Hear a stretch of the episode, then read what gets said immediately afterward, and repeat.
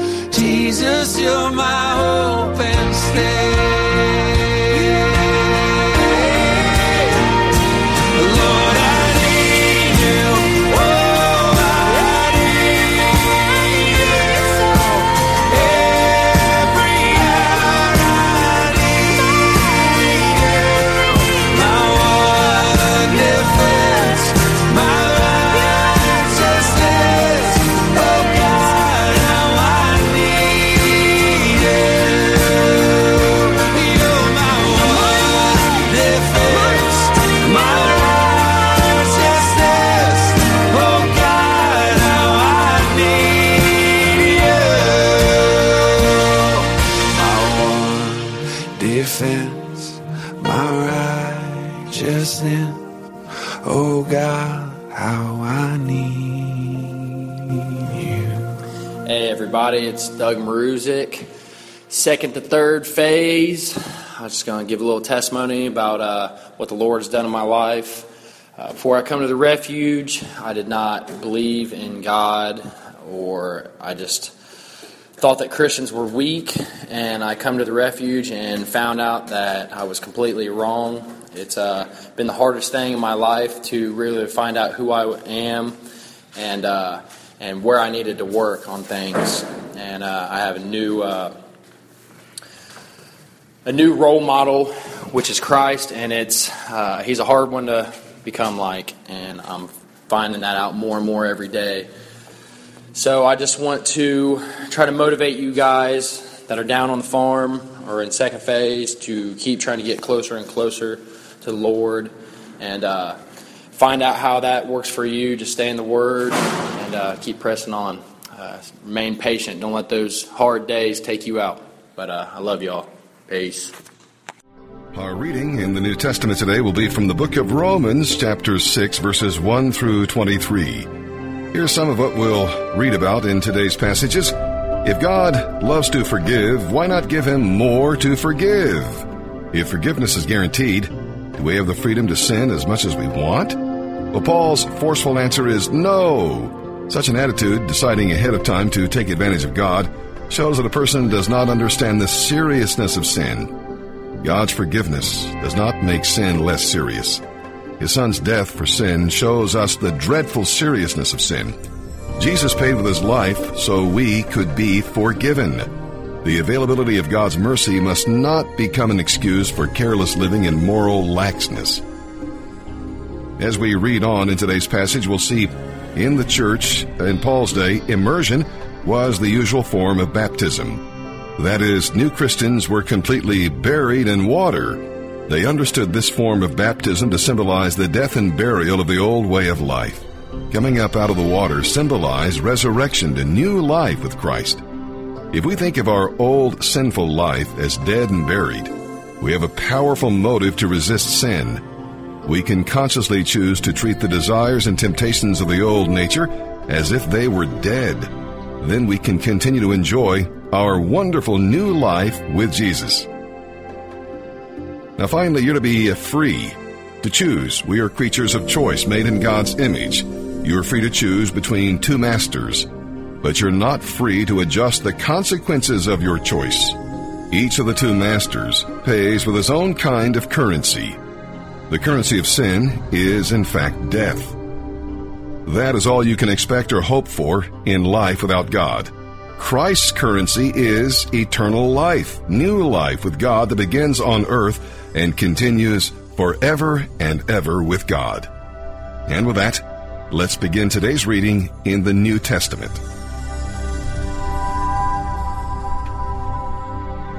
July 20th, the New Testament. Romans chapter 6, verses 1 through 23. Well, then, should we keep on sinning so that God can show us more and more of His wonderful grace? Of course not.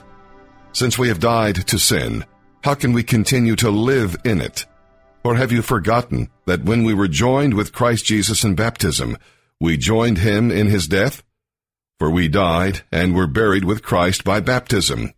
And just as Christ was raised from the dead by the glorious power of the Father, now we also may live new lives since we have been united with him in his death, we will also be raised to life as he was. We know that our old sinful selves were crucified with Christ so that sin might lose its power in our lives. We are no longer slaves to sin. For when we died with Christ, we were set free from the power of sin. And since we died with Christ, we know we will also live with him. We are sure of this because Christ was raised from the dead and he will never die again.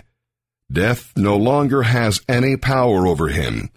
When he died, he died once to break the power of sin, but now that he lives, he lives for the glory of God. So you also should consider yourselves to be dead to the power of sin and alive to God through Christ Jesus. Do not let sin control the way you live. Do not give in to sinful desires. Do not let any part of your body become an instrument of evil to serve sin. Instead, give yourselves completely to God, for you were dead, but now you have new life. So use your whole body as an instrument to do what is right for the glory of God. Sin is no longer your master, for you no longer live under the requirements of the law. Instead, you live under the freedom of God's grace. Well then, since God's grace has set us free from the law, does that mean we can go on sinning? Of course not. Don't you realize that you become the slave of whatever you choose to obey?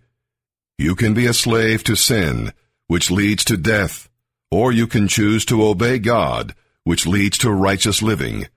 Thank God, once you were slaves of sin, but now you wholeheartedly obey this teaching we have given you. Now you are free from your slavery to sin and you have become slaves to righteous living. Because of the weakness of your human nature, I'm using the illustration of slavery to help you understand all this. Previously, you let yourselves be slaves to impurity and lawlessness, which led ever deeper into sin. Now you must give yourselves to be slaves to righteous living, so that you will become holy. When you were slaves to sin, you were free from the obligation to do right. And what was the result? You are now ashamed of the things you used to do, things that end in eternal doom. But now you are free from the power of sin and have become slaves of God. Now you do those things that lead to holiness and result in eternal life. For the wages of sin is death, but the free gift of God is eternal life through Christ Jesus our Lord.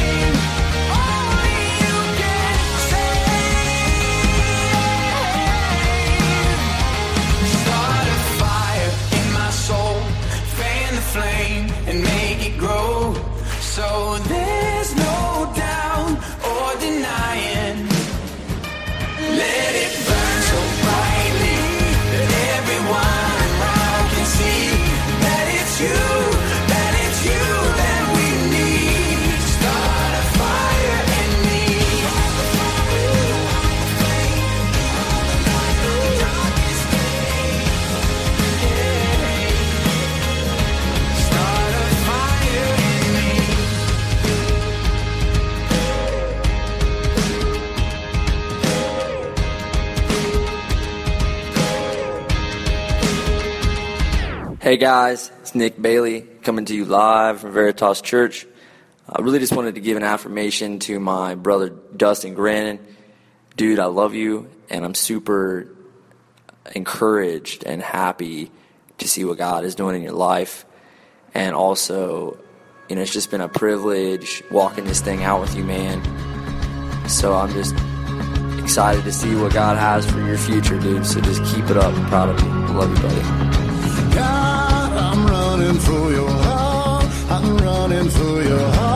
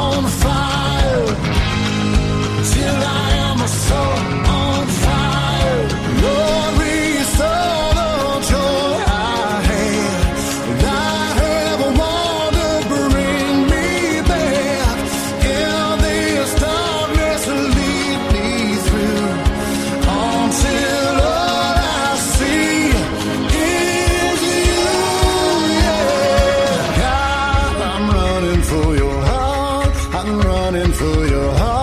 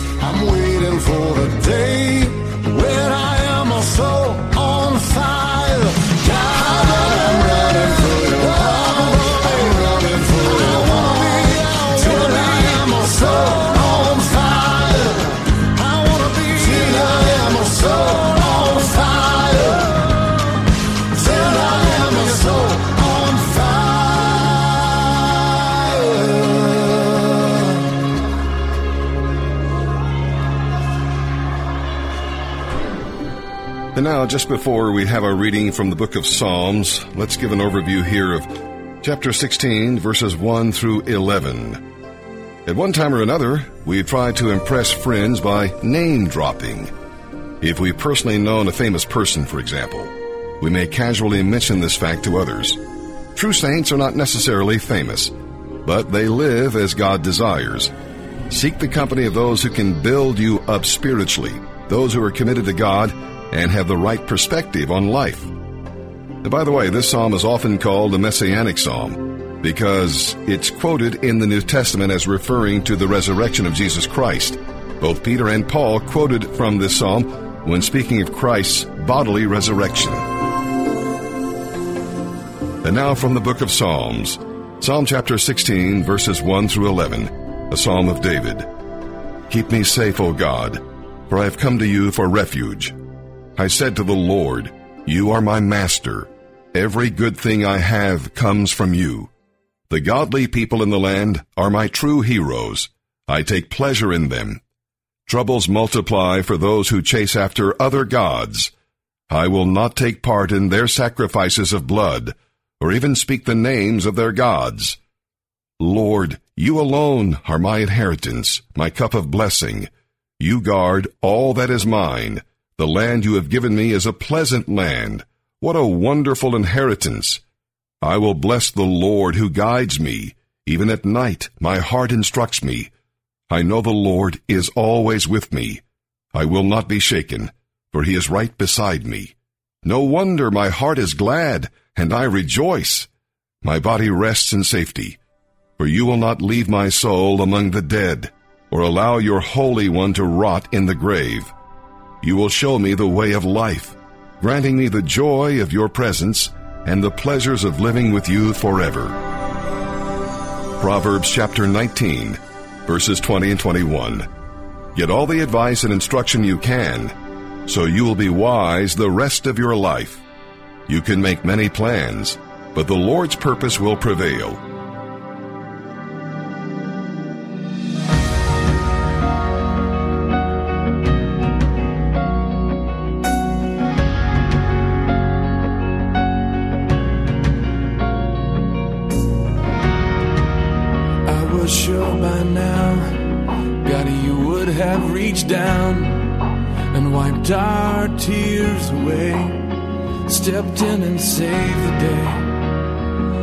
Once again, I say amen, and it's still raining.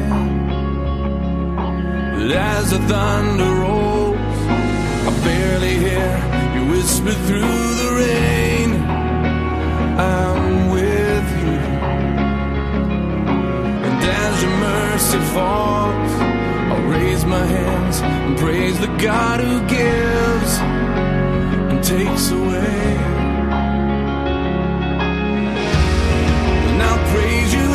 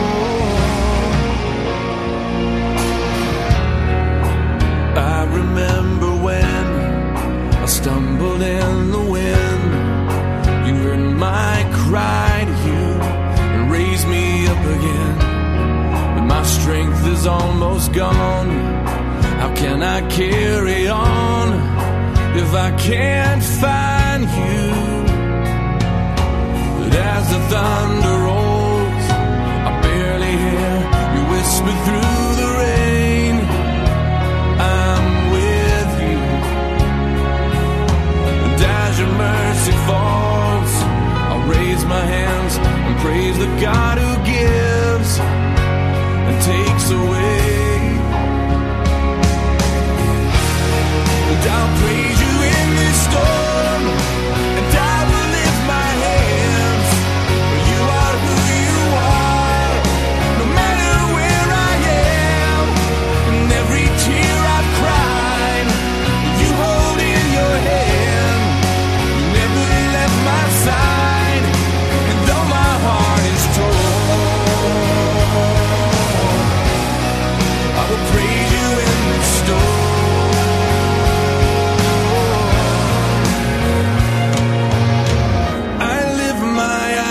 Into the hills. Where does my help come from? My help comes from the Lord, the maker of heaven and earth.